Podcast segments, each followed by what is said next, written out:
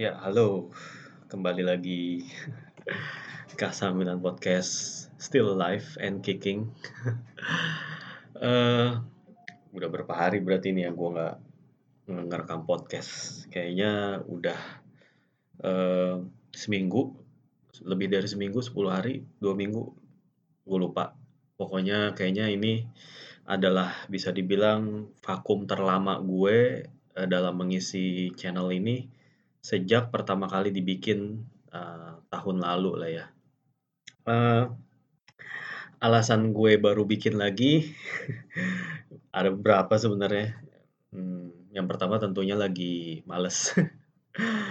I'm only human after all, man. Gue gue juga bisa males, gue juga bisa nggak mood, gue juga bisa uh, ngerasa hmm, nggak hmm, ada yang perlu disampaikan gitu kan. Ya namanya juga bikin konten ya, itu kan juga harus sesuai sama mood lo, sesuai sama uh, ada yang bisa disampaikan atau enggak, bermanfaat atau enggak yang disampaikan. Nah, ini gue ngerasa ya nggak memenuhi aja gitu dalam beberapa hari uh, belakangan ini gitu.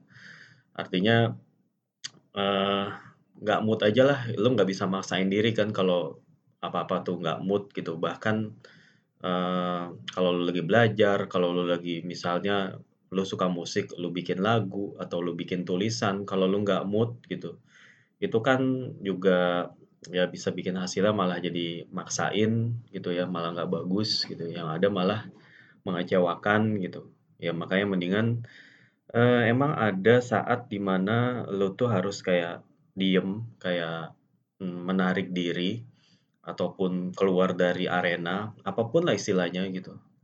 Lu diam dulu gitu, lu berpikir dulu, baru kemudian abis itu lu balik lagi gitu dengan semangat yang baru gitu. Gue juga nggak tahu sih ini gue balik lagi dengan semangat yang baru apa enggak ya karena emang mood belakangan ini tuh didasari dengan beberapa hal sih ya, terutama eh, kerjaan sih gue bisa bilang kerjaan kerjaan kantor yang lagi uh bener-bener ribet gitu ya bisa dibilang. Gue nggak perlu sebutin pekerjaan gue apa tapi yang jelas uh, sejak balik lagi dari WFH pasca covid gitu ya pokoknya pas udah mulai dibuka lagi gitu PSBB dilonggarin itu kan kantor-kantor tuh banyak yang mulai beroperasi lagi ya. Itu termasuk kantor perusahaan tempat gue kerja ya mulai beroperasi lagi walaupun nggak apa namanya nggak seperti yang kayak sedia kala gitu maksudnya masih ganti-gantian gitu. Mungkin lu juga kantor perusahaan lu juga pada kayak gitu ya. Tapi ini bener-bener bikin apa ya ya namanya juga ketunda selama tiga bulan lebih gitu ya. Apa namanya uh, bikin jadi numpuk gitu. Semuanya jadi numpuk kerjaan jadi numpuk toto deadline yang tadinya panjang jadi pendek Terus habis itu, uh, ya banyak banget lah yang harus dikejar gitu. Dan ini bikin gue tuh sempat juga jatuh sakit ya, uh, beneran sakit. Kayak flu radang tenggorokan ya, lu sakit flu di zaman kayak gini kan beda sama flu yang zaman sebelumnya gitu ya, banyak ya banyak yang harus dilakuin lah. Terus, uh, apa namanya, deadline-deadline juga makin nggak manusiawi gitu kan, gue juga harus ngatur segala macem ya gitulah. Jadinya artinya ya setiap lu pernah dengar istilah Eisenhower uh, matrix nggak? Itu tuh ada kayak matrix yang ada terdiri dari empat kuadran ya. Kuadrannya itu pokoknya membagi derajat uh, apa namanya uh, pekerjaan ataupun persoalan ya dari kuadran satu ke kuadran empat gitu ya. Itu kuadran satu adalah important and urgent ya. Lalu yang kedua, kuadran 2 important but not urgent. Lalu kuadran 3 not important but urgent. Lalu yang keempat not important not urgent gitu loh. Uh, apa namanya? Kayak misalnya contohnya gitu ya, important and urgent. Itu uh, deadline yang ditetapkan oleh pemerintah. Misalnya lapor pajak deh gitu. Itu kan ada ada batas waktunya ya. Jadi kalau lu nggak memenuhi deadline itu ada konsekuensinya buat lu gitu, ada denda, ada sanksi gitu loh. Terus kayak misalnya, uh, urgent apa, sorry, important tapi not urgent. Kayak misalnya cuci mobil gitu, ya cuci mobil itu kan berpenting ya kebersihan mobil, tapi kan nggak urgent, nggak saat itu juga harus dikerjain. Ya contohnya kayak gitu-gitulah gitu. Dan uh, podcast ini tuh ya jelas kalau boleh jujur ya, gua menempatkannya di less important dan less urgent gitu. Artinya ini bener-bener gue bikin pada saat uh, semua yang udah biar harusnya gue kerjain itu kelar. Dan ketika guanya juga sedang dalam mood yang bagus dalam uh, apa namanya kondisi yang bagus dan dalam apa namanya sorry ada sesuatu yang bermanfaat yang bisa di share gitu. Kalau nggak ada gunanya buat apa juga gitu kan? Lu buang-buang waktu aja buat dengerin gue di sini gitu. Dan apa namanya uh, thank you juga udah ada yang nanyain beberapa sih mention gitu ya. Kapan nih podcast lagi? Kok nggak update lagi? Bla bla bla. Thank you banget udah nungguin. Tapi yang itu alasannya seperti yang tadi gue bilang gitu. Dan kalau ngomongin soal Milan juga ya belakangan ini juga nggak nggak ada perkembangan atau development yang benar-benar berarti gitu ya uh, yang bisa di share kayak baru cuman ada rumor uh, rumor transfernya juga nggak jelas kayak circulating apa ya cuman kayak muter sana muter sini Bakayoko ini Bakayoko itu Ibra ya gitulah masih belum belum ada titik terang gitu kayak eh, media-media juga kayaknya cuman nulisin uh, kalau nulis artikel tuh kayak cuman kayak menulis ulang membahasakan ulang gitu ya itu kayak tapi nggak ada esensinya yang baru gitu yang nilai informasi yang berharga gitu yang bisa dikonsumsi dengan baik gitu loh.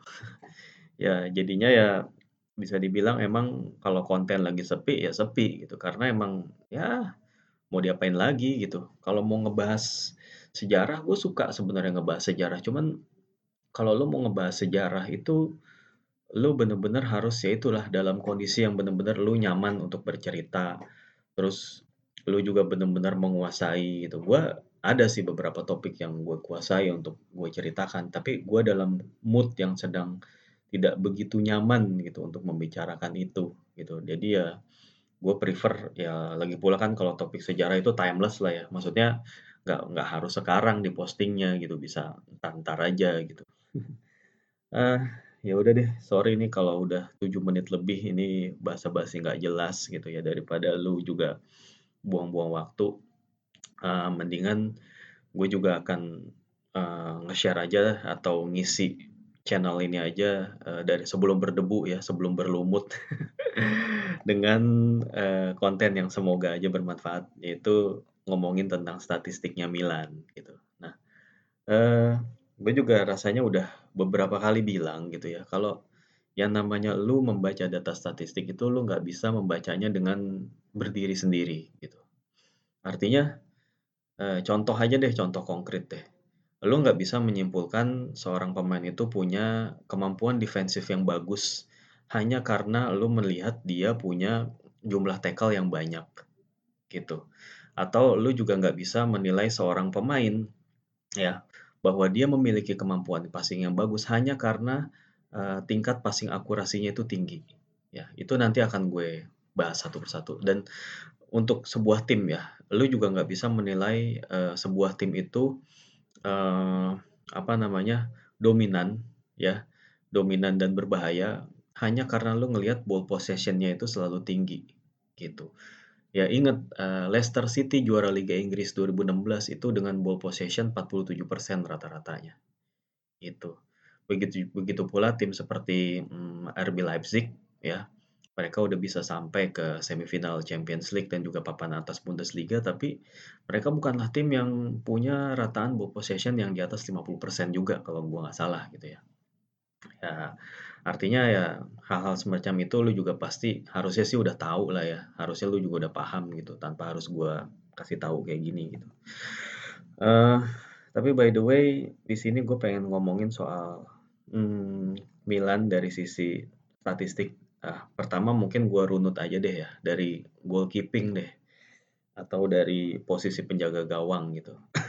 Atau bentar bentar bentar, sorry, bukan dari goalkeeping, gua ngelihat Milan dari seluruh dari ini aja deh, dari uh, rataan aja kayak dari uh, rekap aja gitu. Ya. Uh, Milan ini secara statistik ya, Milan itu menduduki posisi ke-6 ya dengan 66 poin, beda 2 poin dibandingkan dengan musim lalu. Musim lalu Milan mengumpulkan 68 poin dan sorry, menduduki posisi kelima ya. Expected goals Milan untuk musim ini 60,1 ya.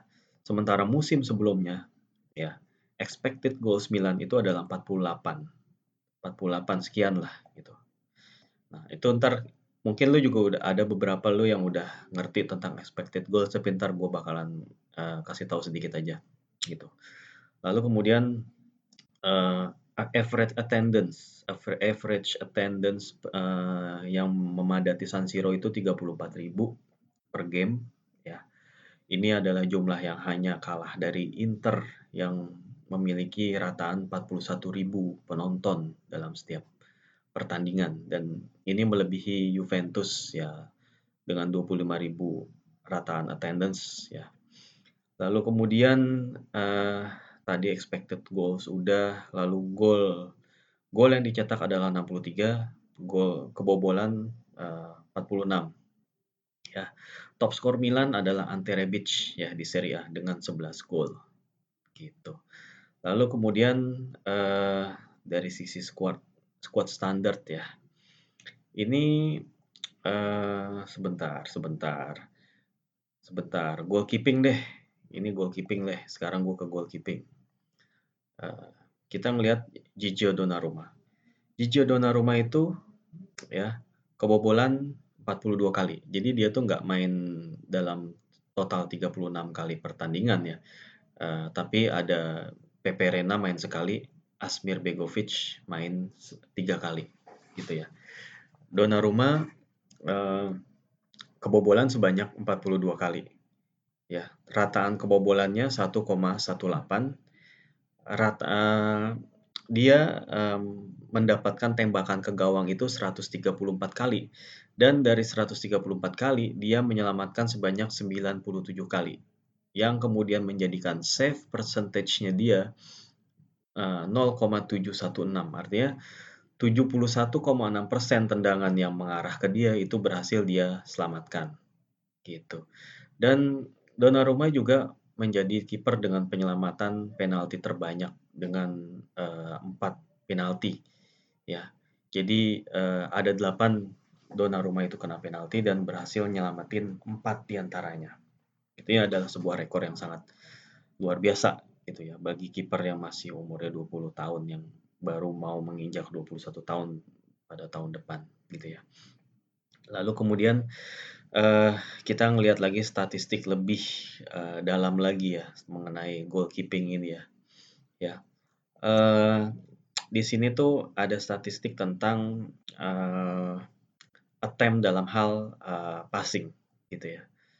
Um, Donnarumma ini mengeluarkan uh, passing sebanyak melakukan passing sebanyak 822 kali ya dan melakukan lemparan sebanyak 172 kali. Artinya di sini uh, Donnarumma ya cukup banyak terlibat dalam permainan gitu. Artinya uh, di sini Stefano Pioli ataupun pelatih sebelumnya Marco Giampolo ini cukup banyak melibatkan Donnarumma dalam permainan gitu ya.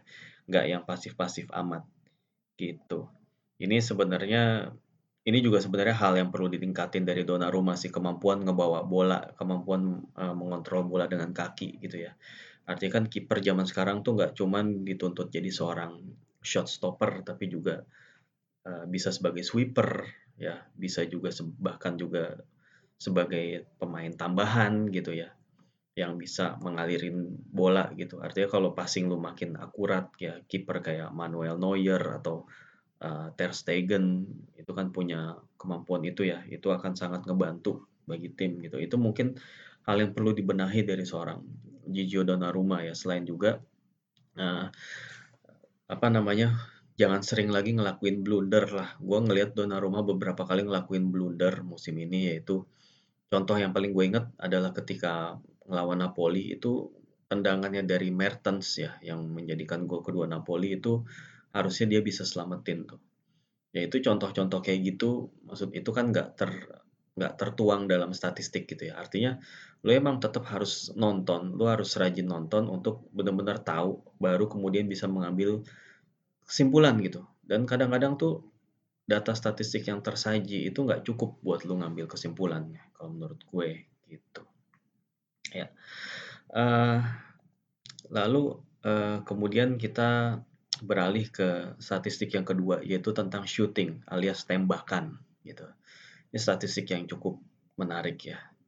Di sini uh, total shots ya. Pemain yang paling banyak um, melepaskan tendangan itu adalah Hakan Calhanoglu dengan 102 kali tendangan ya. Kemudian disusul Zlatan Ibrahimovic dengan 63. Ya dengan catatan si Hakan itu kan dari awal musim, Zlatan dari pertengahan musim. Ya kalau dikali duanya bisa dibilang Zlatan itu akan lebih lebih banyak melepas tendangan gitu ya.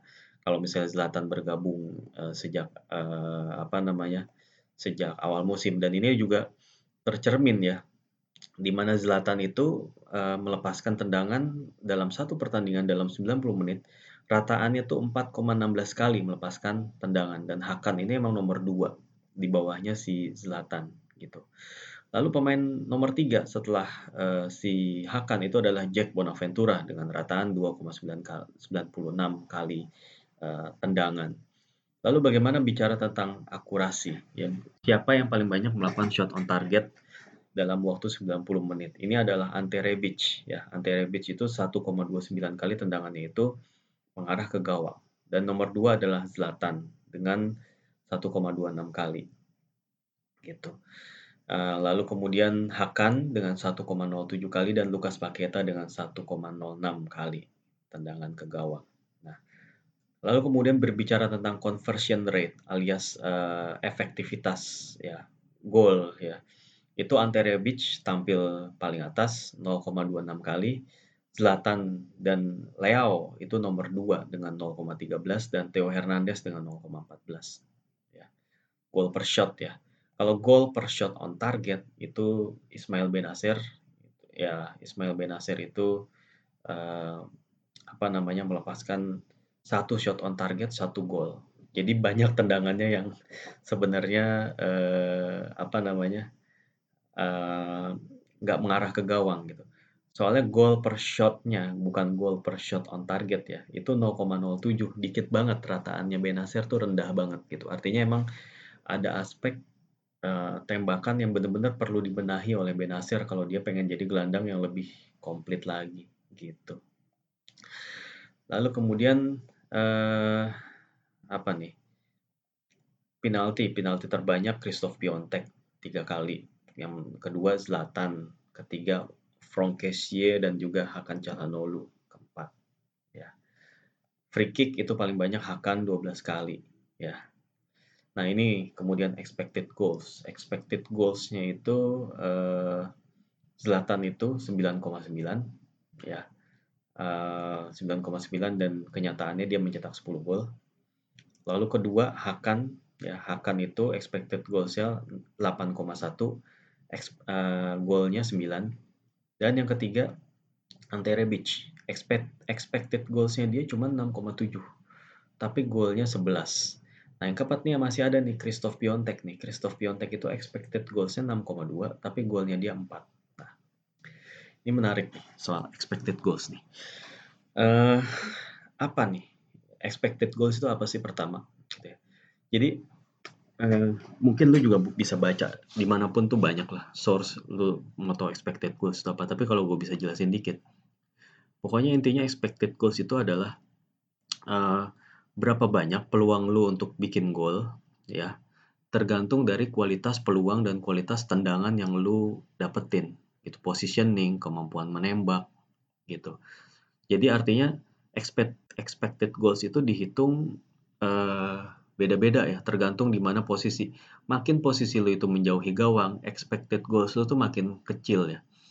Makin uh, makin sedikit attempt atau usaha lu menembak dari tempat yang makin jauh dari gawang gitu atau sudutnya tuh makin makin jauh ya, makin jauh daripada gawang, itu tentu peluang untuk bikin gol lu makin kecil kan. Artinya contohnya deh, kayak misalnya lu nendangnya kayak garis pinggir gitu, garis pinggir lapangan ke gawang, itu kan peluangnya agak susah banget gitu, kecuali kalau lu Christian Vieri gitu ya, yang waktu dia main di Atletico bisa ngegolin dari garis pinggir sampai ke gawang itu ajaib banget sih gue bilang, tapi jarang lah striker yang punya kemampuan kayak gitu gitu loh.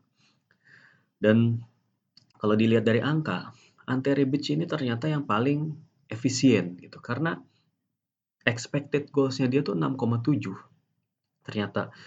Jadi dari peluang-peluang gol yang dia dapetin semestinya dia tuh cuma bisa bikin uh, eh, 6,7 gol gitu. 6 atau 7 gol lah. Tapi kenyataannya dia bisa bikin 11 gol.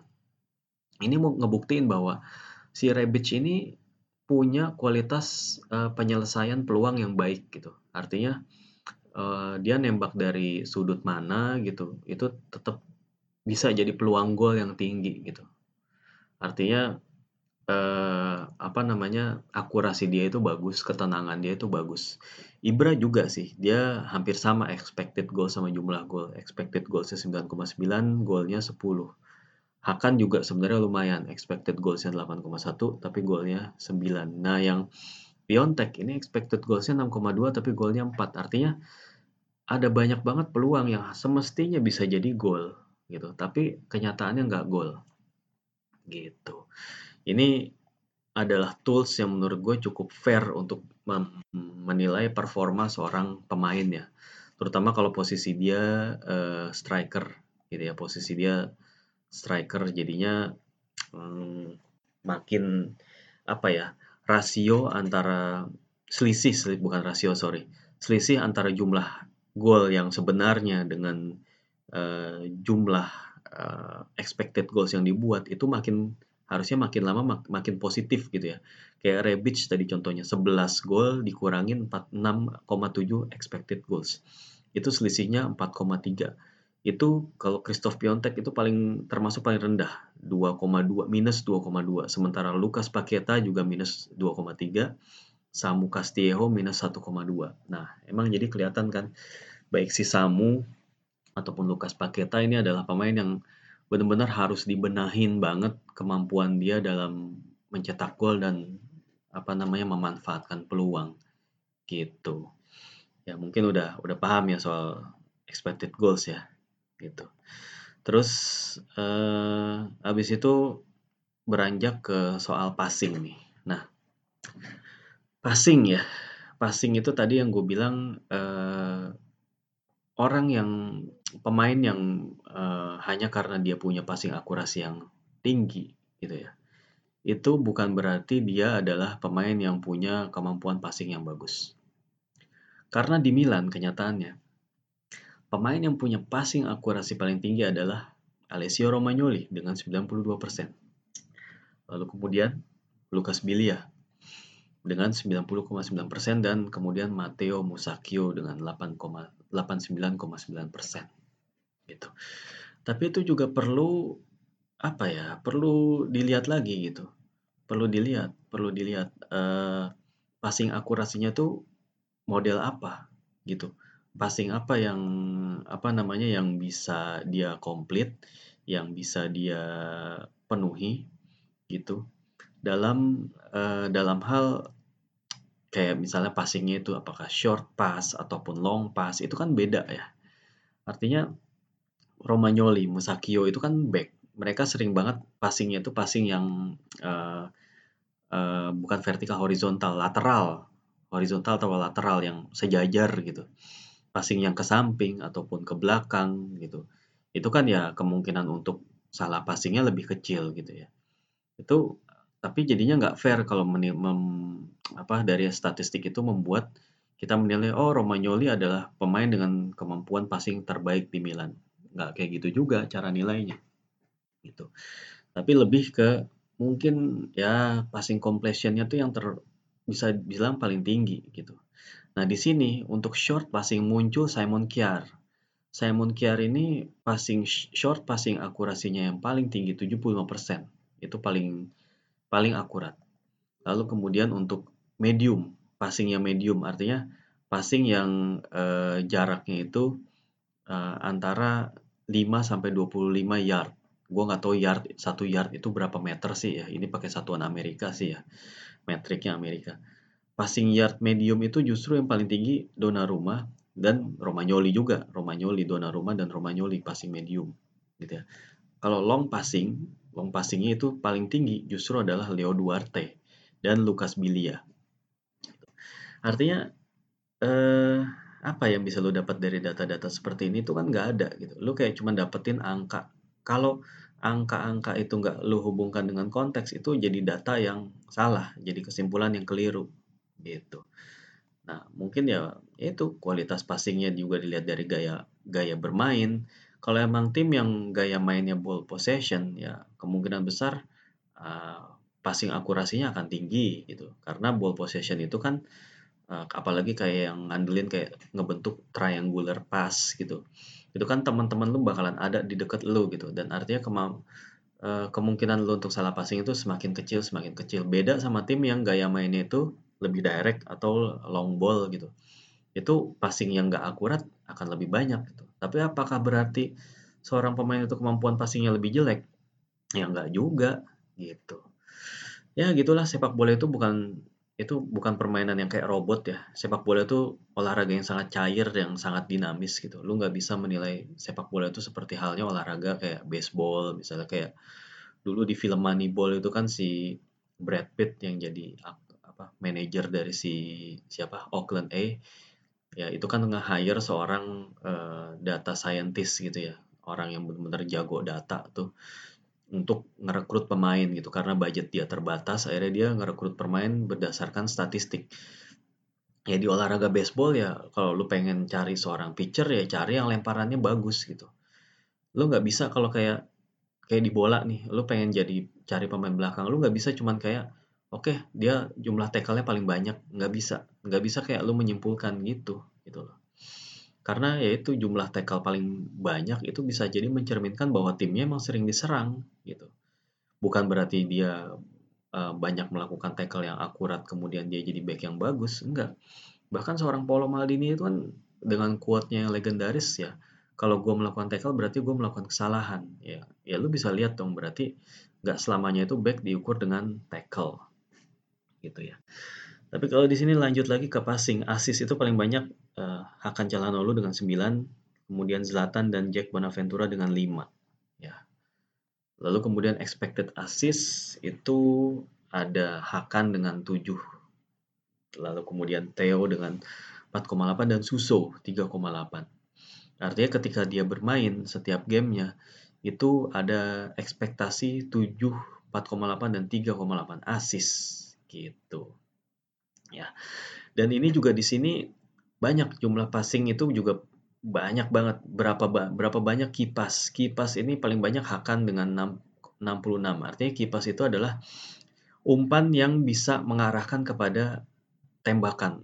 Mau itu tembakan gol atau enggak tapi dari umpan dia itu berhasil uh, melepaskan teman-temannya dari kawalan dan bisa ngelepasin tembakan gitu. Lalu di sini juga kelihatan passing di final third. Ada berapa banyak passing yang dilakukan di final third. Tentu Passing yang di daerah final third lawan nilainya lebih tinggi daripada passing yang dilakukan di daerah sendiri.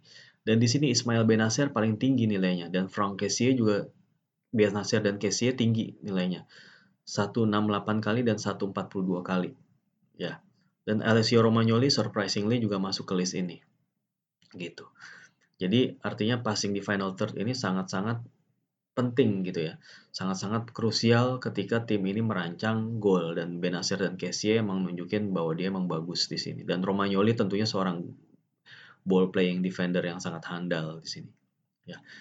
Passes into penalty area. Umpan yang masuk ke kotak penalti lawan. Ini paling tinggi Suso. 53 padahal Suso main setengah musim doang lalu kemudian Hakan 49. Ini juga bisa dibilang nggak terlepas dari gaya main Suso yang emang seperti itu ya. Dia jurusnya kan cut inside ngelepas bola ke kotak. Artinya dalam pertanding dalam satu pertandingan dia berapa kali menghujani lawan dengan bola-bola seperti itu ya. Masalah akurat atau enggak ya itu urusan ya itu beda cerita gitu. Artinya emang itu gaya, lebih ke gaya main sih bukan berarti emang orang ini akan makin berbahaya juga gitu. Lalu kemudian crossing, umpan silang yang mengarah ke kotak penalti juga Suso dengan 16 umpan silang. Dan juga Theo Hernandez ya dengan uh, 14 passing juga Leo 9 passing Calabria 9 passing. 9 cross maksudnya. Gitu. Ya apa namanya umpan progressive pass yaitu umpan yang uh, mengarah ke apa namanya ke arah area lawan ya terutama 10 yard atau kayak di wilayah kotak penalti yang tapi kecil banget. Kalau kotak penalti titik penalti itu kan 12 yard ya. 10 yard itu berarti lebih maju. Artinya umpan-umpan yang bisa lu lakukan dalam kotak penalti yang kecil tuh. Garis yang kecil di uh, di kan kotak penalti itu ada dua kotak ya. Nah, di kotak yang kecil itu ternyata di sini Theo Hernandez yang paling tinggi nilainya. Ini buktiin bahwa Theo Hernandez emang pemain yang sangat sering banget nusuk sampai ke kotak penalti lawan dan emang uh, membuat bahaya gitu. Dan uh, apa ya di sini tadi passing udah gitu ya. Lalu kemudian hmm, apa lagi? Ya gua rasa itu dulu sih ya uh, passing dan juga apa namanya uh, tadi apa aja yang udah udah udah gue bahas passing, goalkeeping dan juga expected goals ya. Sama yang shooting yang tadi gue udah bahas. Paling ntar ya gue akan lanjutin lagi sih di episode yang berikutnya gitu. Karena pembahasan tentang statistik itu nggak bisa sebentar sih sebenarnya. Lu harus ngelihat banyak data lu harus menghubungkannya connect the dots lah gitu. Lu nggak bisa kayak oh lu tahu data ini dan lu bisa ngambil kesimpulan ini gitu.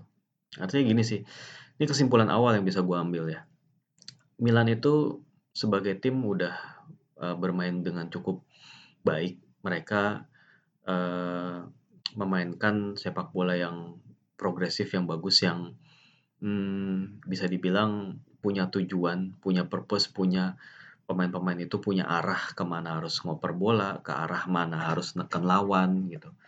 Itu tim yang nggak lagi kesulitan untuk bikin gol. Itu adalah sebuah progres yang kelihatan banget. Apalagi kalau lo sering nonton ya. Dan nah, performa Milan itu banyak yang bilang ini adalah salah satu yang terbaik dalam satu dekade terakhir. Ya, nah itu ya dan tidak mungkin ya. Lo boleh setuju, boleh enggak gitu. Masing-masing orang punya pendapat.